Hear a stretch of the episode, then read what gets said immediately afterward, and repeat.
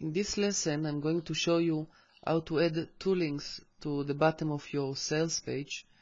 Uh, one link will be for uh, getting to your affiliates page and the other link will be to contact the, the owner of this website, the one that will buy your website.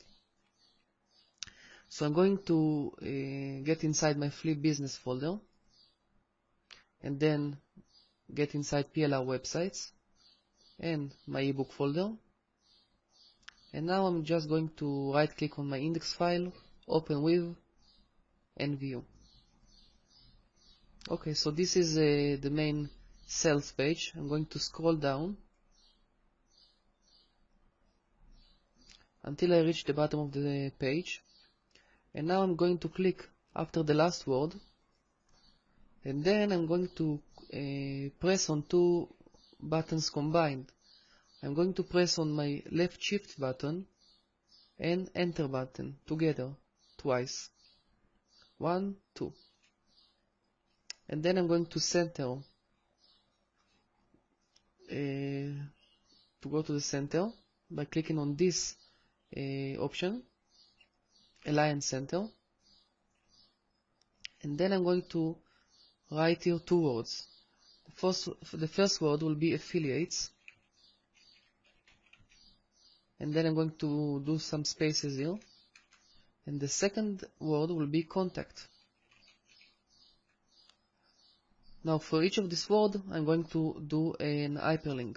So let's start with affiliates. I'm going to highlight it, like we did before, to right click it, then choose create a link, and then I need to write uh, the URL of my affiliates page. So in my case it's http www.selfesteemcode.com slash affiliates. Okay? And then click on OK.